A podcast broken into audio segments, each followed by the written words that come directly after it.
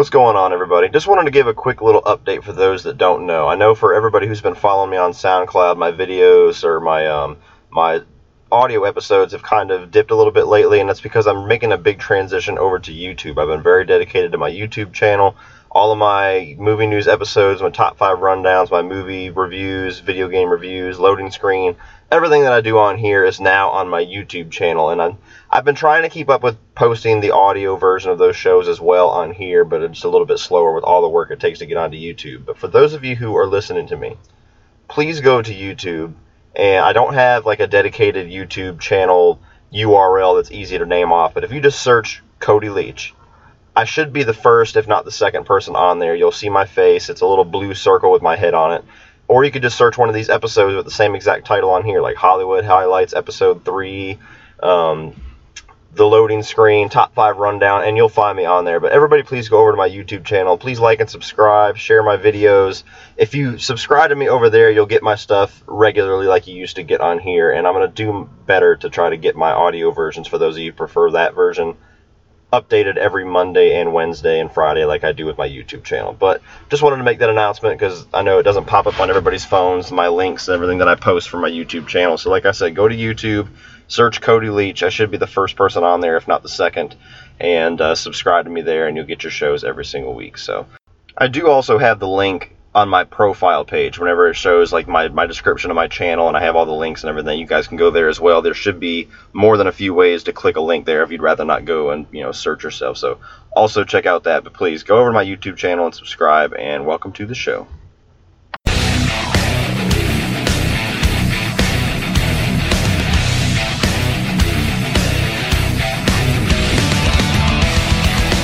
What's up, everybody? Welcome back to Hollywood Highlights. So, this is my movie news and TV news show for those of you who are newer to my channel. I do this every single Monday. I go over movie news and TV news within the past week. I also do a trailer talk segment where I go over all the new trailers. And on the first episode of the month, which was my last episode, I go over a flashback segment where I talk about movies that turn 30 years, 20 years, and 10 years old.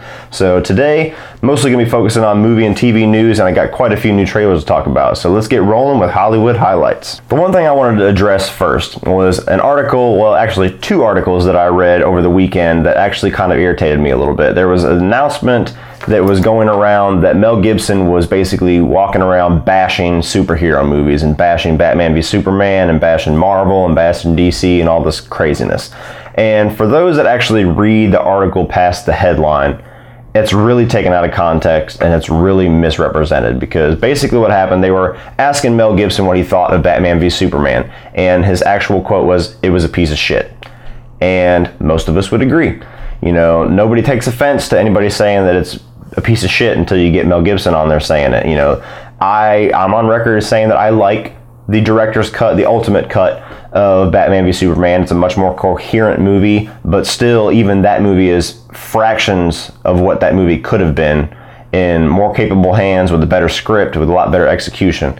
Uh, the theatrical cut that we got, yeah, it was an absolute piece of shit, and Mel Gibson's right and he went on to elaborate. They were asking him about like the state of superhero movies and what's he think about it, and he kind of had some choice words about what he thinks about the superhero genre. You know, he basically said he wasn't a big fan of it. He thinks heroes don't wear capes. You know, he, he tells a lot of movies, like for the movies that Mel Gibson has directed, he directed Braveheart.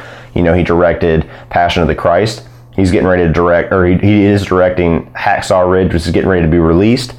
And these are all real life hero stories. You know, they're war stories, a story of Jesus Christ, stuff like that. So he's much more of a guy who likes real world heroes, not necessarily fantasy, sci fi, you know, superhero type heroes, which is fine. Everybody's entitled to their opinion. He was not bashing the superhero genre. The biggest complaint that he did have, which he's absolutely right, is that he doesn't understand why a lot of these movies get such massive budgets.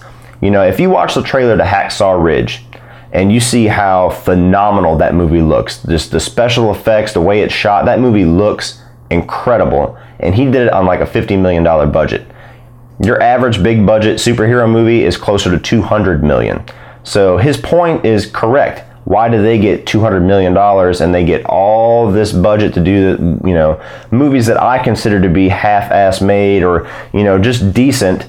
You know, this is Mel Gibson's words, not my own. And I can make a movie like Hacksaw Ridge with $50 million or whatever he made The Passion of the Christ and Braveheart for. And he's right because a lot of big budget movies nowadays have way too much of a budget. Go up and look how big the budget was for that shitty Point Break remake we got. And then you look at movies like Don't Breathe or Hell or High Water and you see how small the budgets were for those movies and how what quality they were able to bring to that. If you want to stick to the superhero genre, look what they did with Deadpool. Deadpool had like a $40 million budget and they made money hand over fist. They were made close to $900 million with that movie off a $40 million budget. And that movie didn't look cheaply made. It didn't. The special effects were really good. All the scenes were really well directed. I mean, there was no, you could not see a low budget on that movie. So that's one of the problems with Hollywood where they just decide to shove all every nickel and dime they have into a budget for a movie instead of forcing their movie creators and their directors and their writers and the production team to be creative and stick within a smaller budget and use different ways to stretch that budget out to come up with a quality movie. So his his quotes were taken way out of context. He was not bashing the superhero genre. He was just saying that they need to kind of hone in those those budgets a little bit and see what they can do with that, which I completely agree. And that moves into the other story which I read this past weekend, which, mind you, is still technically a rumor. But most of the time, these rumors come from somebody who knows what they're talking about. Not always, but most of the time. They don't just come out of thin air.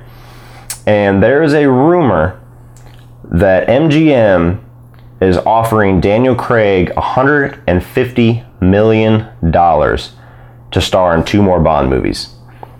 Now, I spoke lightly in my podcast about what my thoughts on Daniel Craig are, and I'll kind of recap that now for those that are just now joining me. Daniel Craig gets kind of hailed as being the best Bond we've ever had by a lot of people. It's usually either Sean Connery or Daniel Craig is the argument, and a lot of people nowadays are saying Daniel Craig's the best Bond we've ever had. I don't tend to agree. I think Casino Royale and I think Skyfall are among the best Bond movies we've ever had, and I'm not going to argue with anybody that thinks that they are the best Bond movies we've ever had. Both those movies are phenomenal.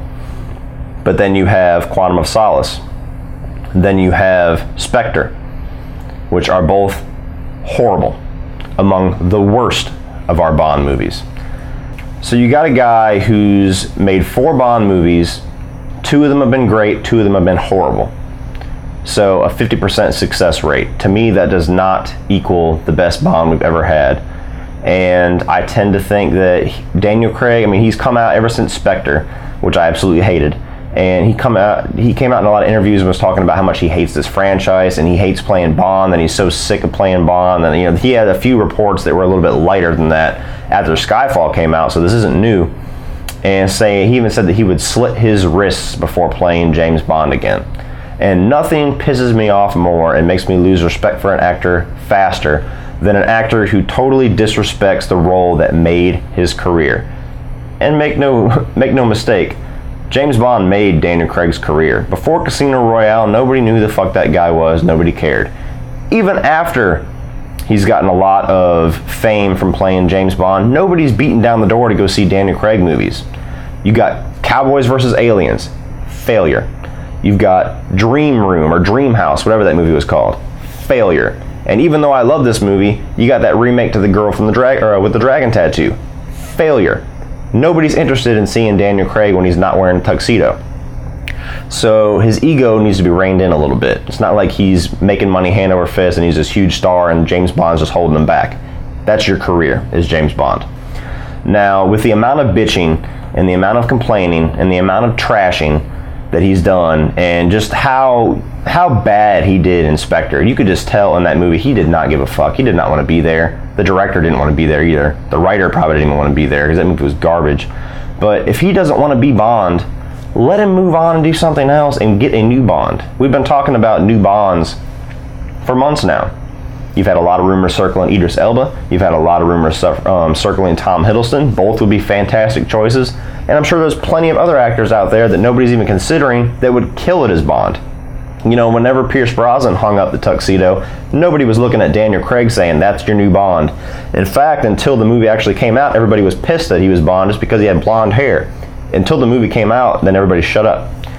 So they need to reboot this. They need to do it with somebody else. If they want to continue the storyline and have, you know, Ralph Fiennes and everybody play M and have a lot of the same stars that they've already established in this new Bond universe, then fine. But do not force this guy to come back if he does not want to, and do not pay that motherfucker $150 million to come back for two more movies. That is absolutely asinine. Ridiculous. I just got done talking about how stupid budgets are, and you're going to spend $150 million. That's almost five times what most movies get for their entire production budget just to secure one actor like Bond can't go on without Daniel Craig. Like there was no other Bond before Daniel Craig, and there will never be one without Daniel Craig.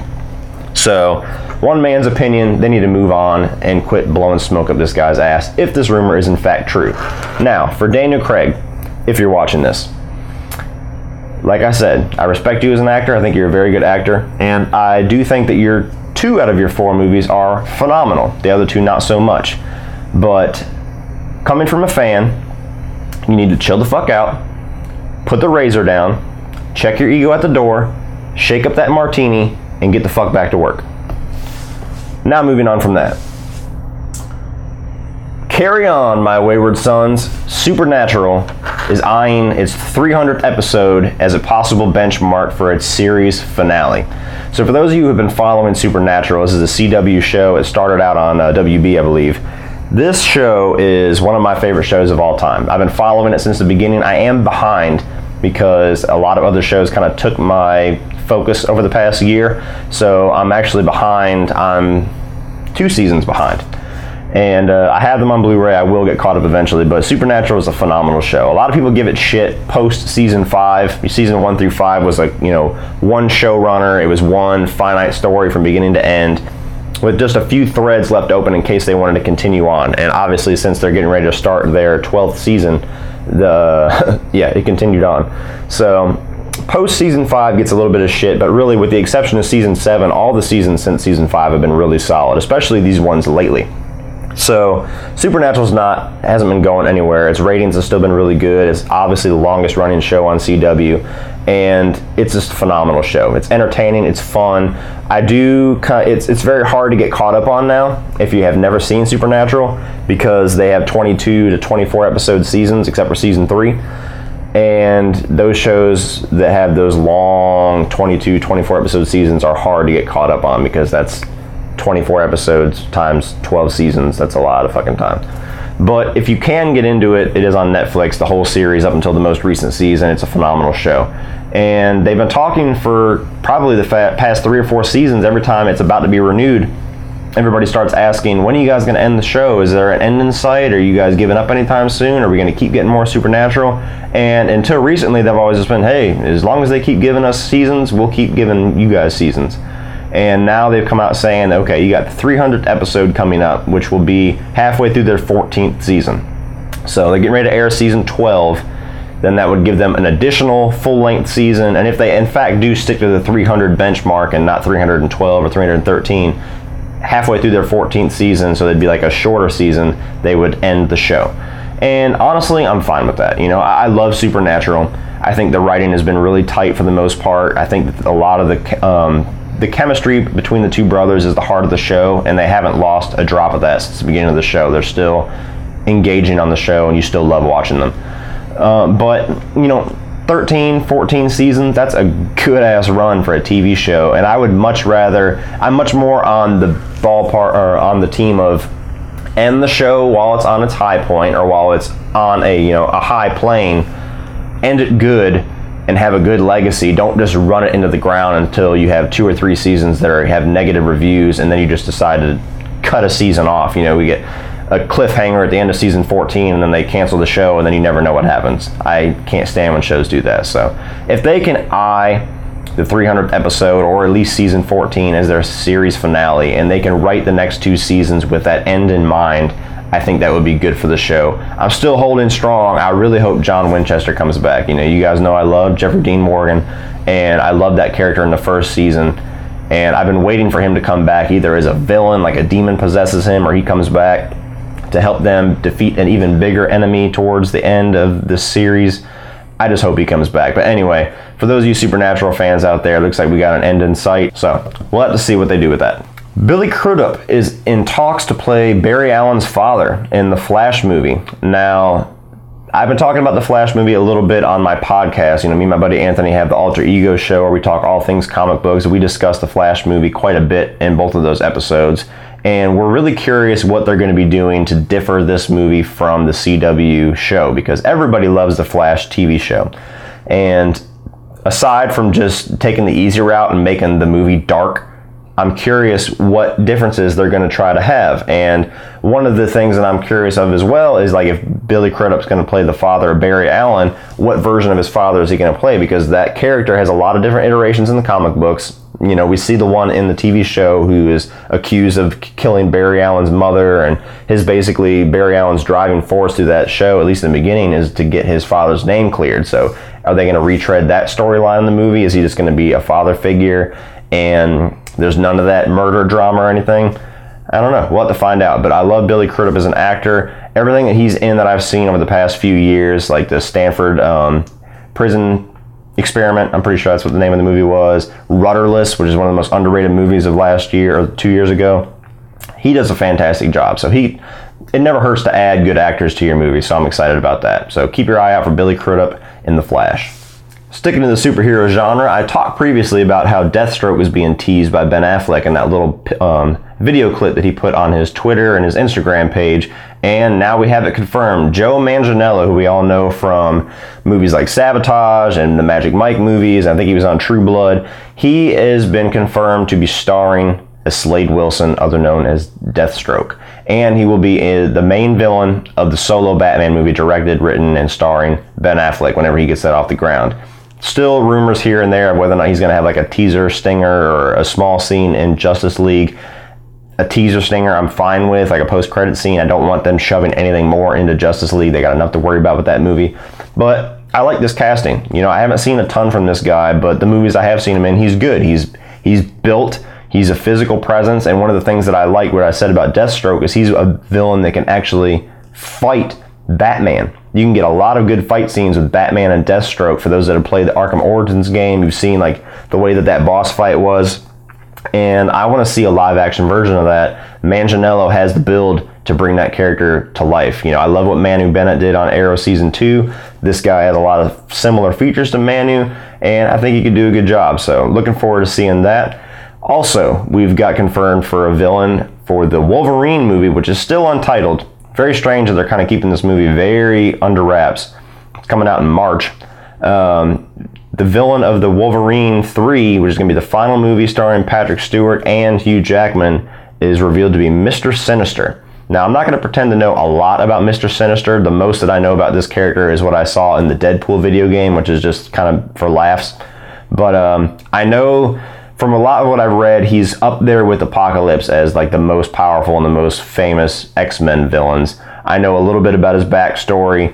Um, I'm glad because I like the villain a lot. I like the way he looks. I'm curious to see what they're going to do to bring him to a live action screen, and he would be a cool villain for Wolverine's last go. My only concern with this is that villain is very important to a lot of other X-Men lore. You know, Cable, who we're going to get in the eventual Deadpool sequel. You got Cyclops and Jean Grey have a lot of really good story with this villain. And I'm just curious if they're going to have him and kill him off in this one Wolverine movie. We're never going to see Mr. Sinister again. And thinking maybe they might be squandering a lot of story opportunities with that villain. You know, I could be wrong. They could just have him in the movie and they'll still have him in the Deadpool movie. They'll still have him in you know the uh, any further X Men movies that they do. That's my only concern with it.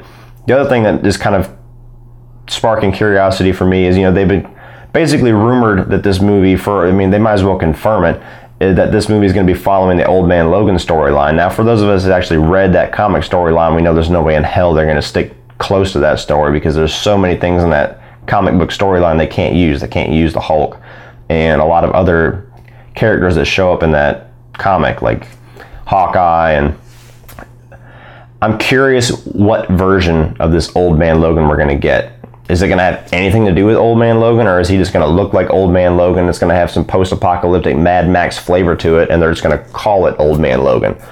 You know, that's that's my biggest question. Like I said, I'm curious why they're keeping this movie so under wraps. Like we haven't really gotten anything confirmed from this movie other than the cast and now the villain, and the movie's coming out in March, which is very strange for a huge tentpole X-Men movie that we don't know anything about it.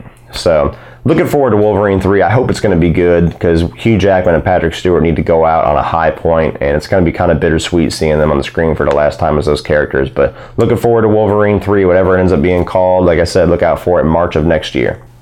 Kind of sticking with the X Men theme, Michael Fassbender was interviewed by Entertainment Weekly and he had some surprising comments about a few of his past roles.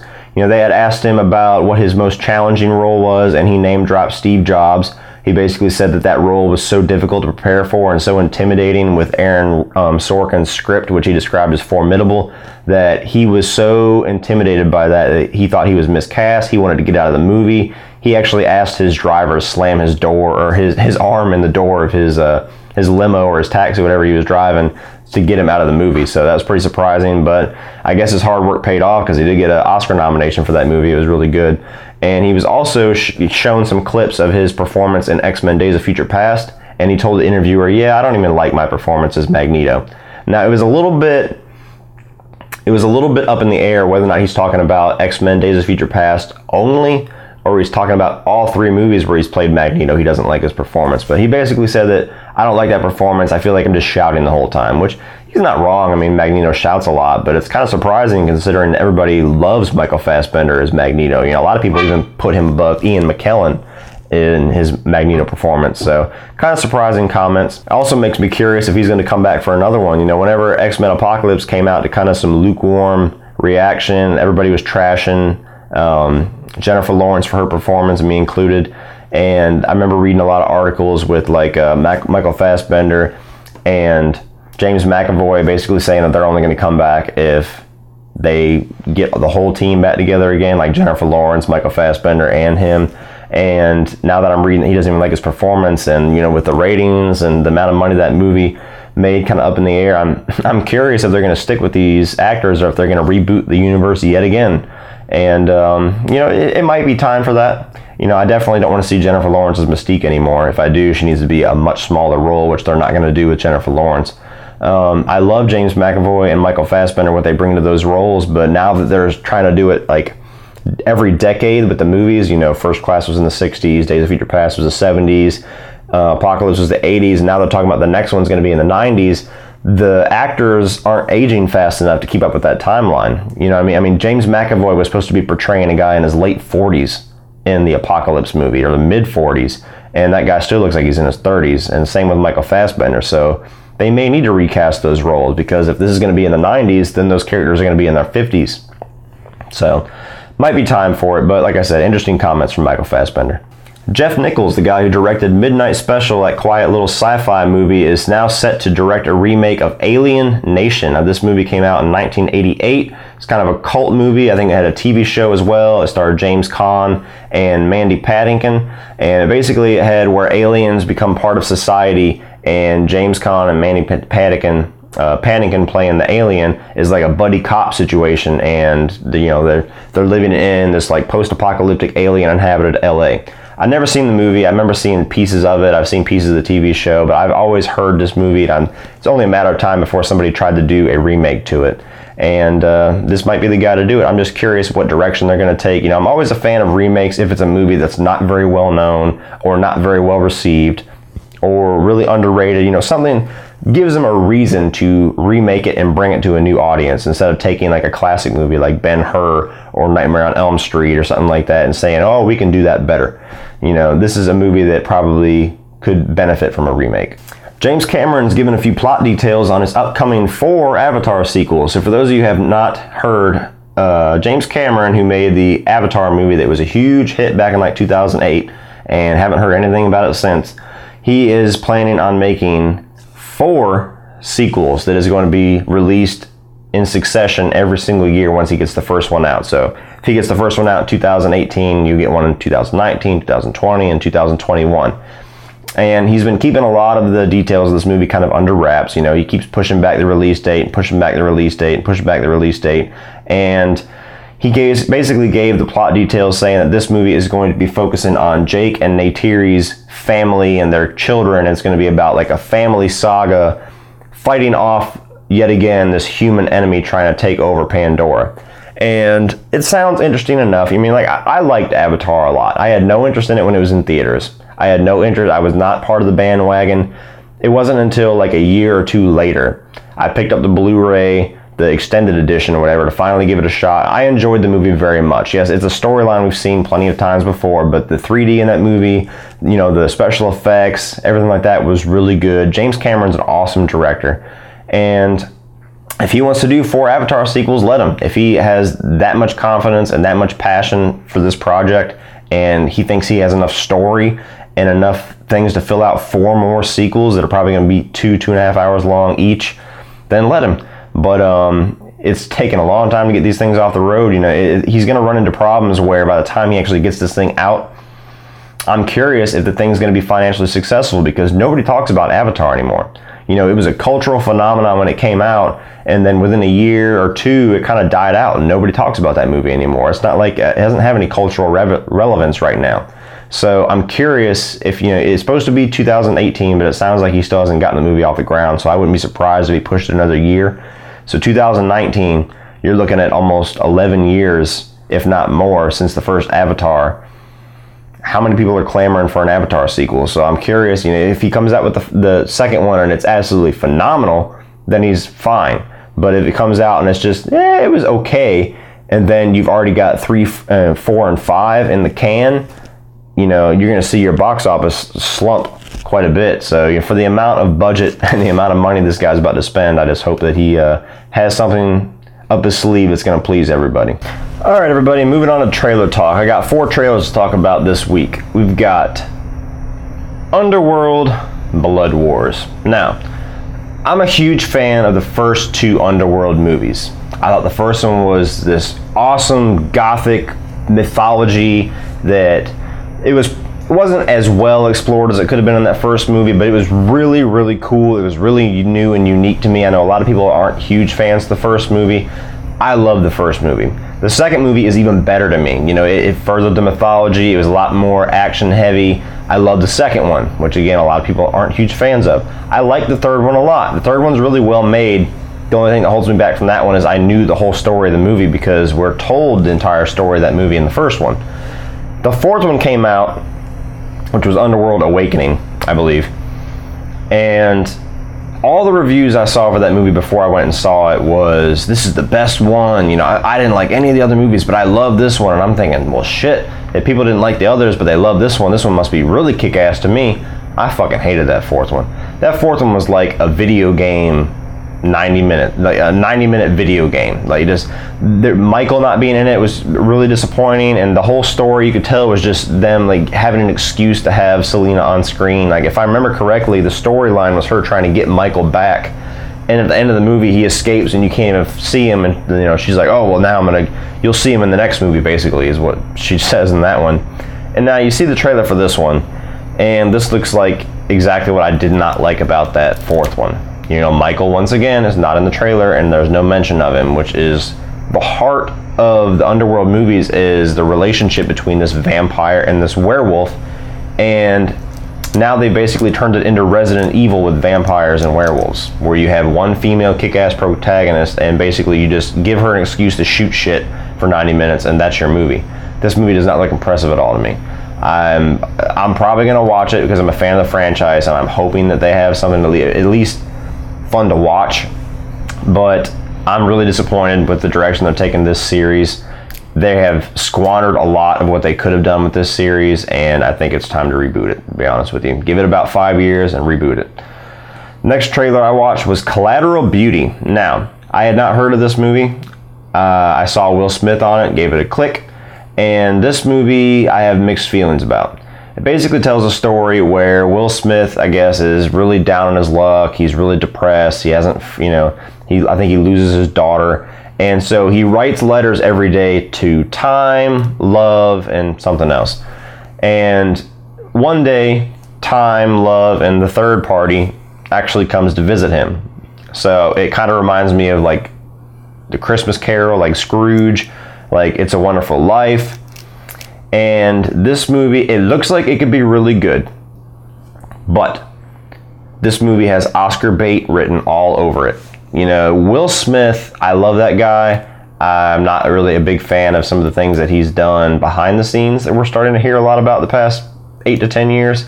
But this guy is so desperate to get an Oscar that it seems like every other movie that he's in that's not Bad Boys or some kind of big action blockbuster for the summer, he's trying so hard to get an Oscar and you're trying so hard that it almost it almost annoys me. You know what I mean? He had the movie Seven Pounds, which was total Oscar bait. He had Pursuit of Happiness, which was total Oscar bait. Not taking away from the quality of those movies because I think they're both very good.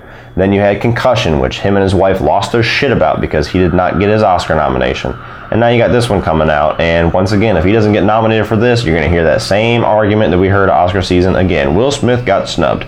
So it could be really good, but like I said, I had mixed feelings about it. It just looks like a lot of a retread of what we've seen in It's a Wonderful Life and Scrooge and A Christmas Carol, but could be something special. We'll have to see when the movie comes out.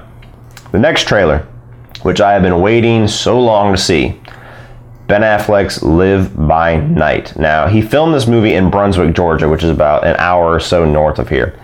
And so I, have I've been waiting for this movie ever since I heard he was doing it. Because I love Ben Affleck. I love him as a director and as an actor in his later roles now that he's kind of had a resurgence in Hollywood. I think all three of his movies are phenomenal. He's one of my favorite directors working today. And Ben Affleck directing a bootlegger mobster movie has me written all over it. I am a sucker for mobster movies, and I was a sucker for this trailer. It looks great. Ben Affleck looks like he's going to do great as a director and an actor in this once again. I heard a couple people saying that he looks out of place, which I don't really get. You know, he, he's a, a white guy in the bootlegging time, and just I don't know. I don't know why he looked out of place to some people. I thought he looked fantastic. Um, a lot of the shots that they showed in this movie looks like this movie is really well shot. Like the cinematography, like showing the streets whenever everybody's like firing their guns off, and you see like the old Model T Fords and the, the old, really old uh, cars going through the streets and that scene where the guy's falling through the staircase and you're looking from the bottom stairs and like shots like that make it look like this movie is going to be damn good. And the release date i think is january 13th which excites me because that's the day after my birthday. But also that excites me because that means that they're considering this movie for oscars because what they'll typically do is they'll release it in limited theaters in december just to make sure that it gets some release in 2016 so it's eligible for the Oscar season, and then they'll give a full theater release in January. So that's kind of their, it's like American Sniper. It's kind of like their loophole way of doing that. So that excites me that they're that confident in the movie that they're trying to get it ready for Oscar season. So Live by Night looks like it's going to be fantastic. I can't wait to see that movie. The last trailer that I saw, which again I've never heard of until I saw this trailer, was Gold. Now, this is a movie with Matthew McConaughey where he's basically playing this guy. He looks a lot like um, Christian Bale looked in American Hustle you know, he's overweight, he's balding, he's got fucked up teeth. And he's trying to basically convince all these business conglomerates and all these investing firms that they need to give him some money to go off to some spot in the Amazon because he knows where you can find gold.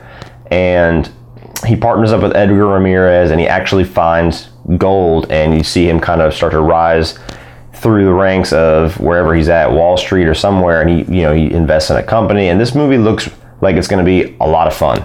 You know, Matthew McConaughey looks like he's going to chew up the scenery. There's a scene where he has to touch a tiger to prove that he's got balls that had me laughing. The movie looks like a cross between, like I've already mentioned, American Hustle. It looks like a cross between American Hustle and Blow.